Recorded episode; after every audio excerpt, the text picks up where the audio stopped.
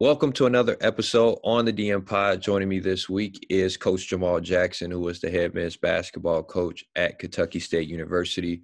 Coach Jackson comes on the podcast to talk about how he got into basketball, why it's important to be a servant, and also why it's important to vote. Be sure to tune in visually to this episode under my YouTube channel, DeJuan Marrero. We'll have the link in the episode description. Peace.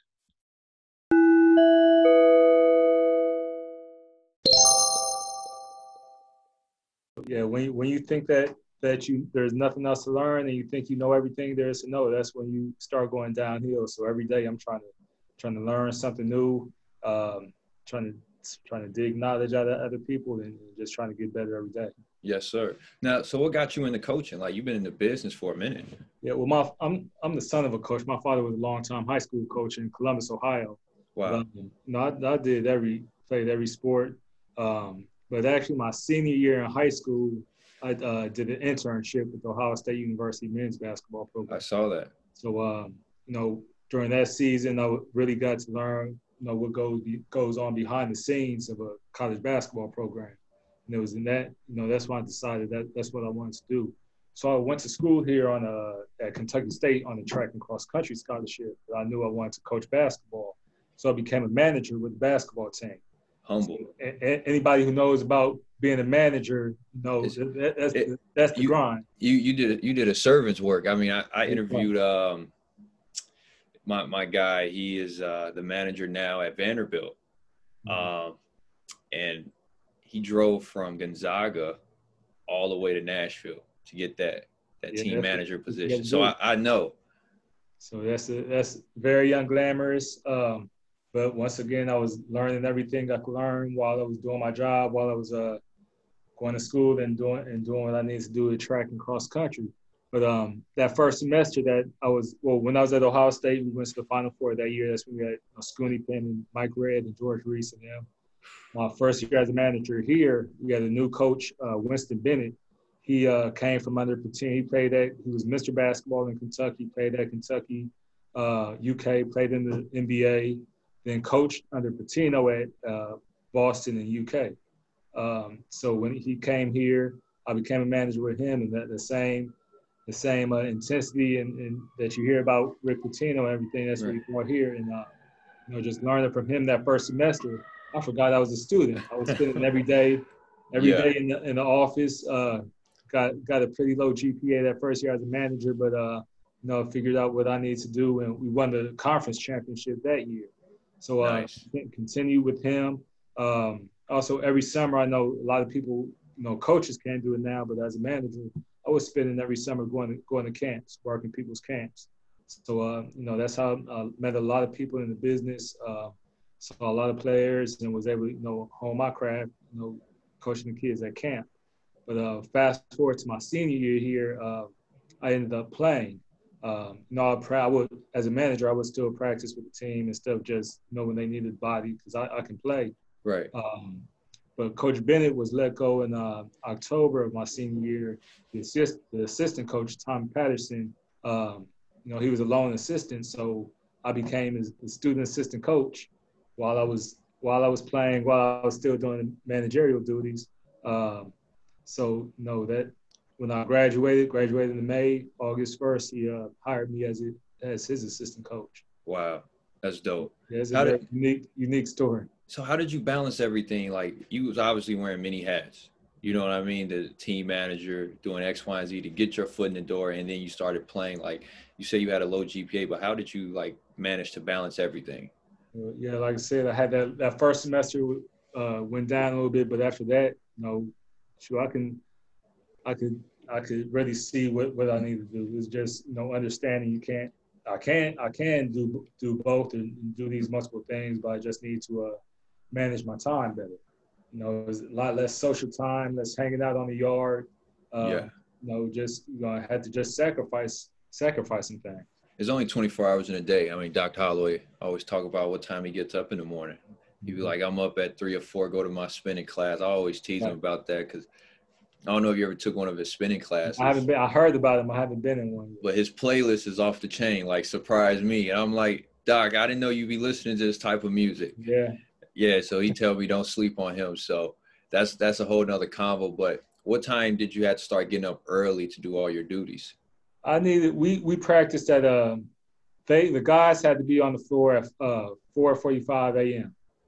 So Man. you know I, I got to come in, make sure the uniforms is right, the waters, uh, the floor is mopped and nice. So I'll be in there about four o'clock in that in that gym. How? I had to be on the floor stretching at 4:45 people don't give enough credit to the team managers. Like the team managers be the ones that be on the come up rather than the players. Mm-hmm. And and people just look at them like, oh, they wash my uniform. I need this size. Uh, you should know what size shoe I wear because I've been in the locker room. And then as you go through life and life humbles you, as a you know as a ball player, you be like, this same guy, this same guy was uh on a come up. Like he's in this position where I want to be. And what's your thoughts to like tell a brother that like don't be trying to look down on a team manager? I mean, it's, shoot, everybody, yeah, it's, it's sacrifice. Like I said, it's, right. it's very unglamorous. Yeah, for it's, sure. It's very unglamorous. And um, I had a friend tell one of my close friends told me, I, or I, I tease him about this to this day. Uh, man, you do you do all that, you're not even getting paid. You a fool, man. Doing all that. That's you got if you if you want to get to to a, a goal, a goal, if you have a goal and you want to get to your destination, you got to go through all these bumps and you got to really humble humble yourself and you got to do do what it takes if, if that's what you really want. Can you explain the importance of free work? Because a lot of people feel like every job you need to do, you need to be compensated. Uh, this man, this is always somebody who, who who will get it done. So, you know, it's, it's about service. If you prove you got to show what you can do first, and then you'll be you'll be compensated. But you got to you got to prove you got to prove show and prove. I, I agree. And everything. If you do a good job, if you shoot, I said I, I was the best manager in, the, in America when I was a manager. So you, you, do a great job. It don't matter if you you you're the custodian here, you you you the you the president. You do a great job, and uh, the results will speak for the, speak for themselves. How, how did you feel when you became a head coach? Like you got the title, Coach Jamaal Jackson, head coach. What was that that vibe like for you? I, I didn't take it lightly because actually, funny story. I got I got my first head coaching position at Bluefield State. Um, their, their coaches let go around Labor Day, so I got I got to Bluefield. I, I left Tuscaloosa, driving to Bluefield on uh, October 3rd, 12th or 13th. Um, there was four guys in my first team meeting. So there's four guys on the team. You know, practice starts October 15th. Right. So I didn't have a lot of time to uh to you know to celebrate or to to you know to even think. I, I hit the hit the ground running. I had to build Word. a team first. Yeah. So um, you know, it was just collecting you know golfers from off campus and anybody who wanted to play basketball. So was there there was no time to even you know just even reminisce or think about hard work I put in to get to that point we had to go. And then, you know, two weeks after practice started, uh, we had our first uh, exhibition against, uh, I don't know if you remember, Mountain State. Mountain State University was uh, in the IA in, uh, in West Virginia, but they were, you know, a perennial champion because he used to get all the, all the D1 transfers. And yes, sir. Shoot, October 28th as our, our first, uh, my first college game as a head coach against the, one, the best NAIA in the country. Wow. So it wasn't wasn't much time for celebration or anything. Now, now as a coach, do you have a, a pregame routine? Like I always ask a lot of players, they have their pregame routine. I have a pregame routine, but do do you as a coach? And now with you know with the teams I had, I'm I'm a little more relaxed uh-huh. with the team I have here, just because I'm I'm more confident in them. But yeah, sometimes I get so anxious before games. My coach will tell you I I'll throw up before the game. Yeah, because my my assistant will be in the locker room before me and I, you know, I'll be trying to calm myself down, but I'm, i get so hyped and so anxious. I, you know, I, I used to throw up before the games, but now I'm, I calm down, uh, just you know, more confidence in my team. I know they're ready, so I just absolutely. I'm just less anxious now. Now, who are some of the coaches you look up to for advice and you know how to go about your journey?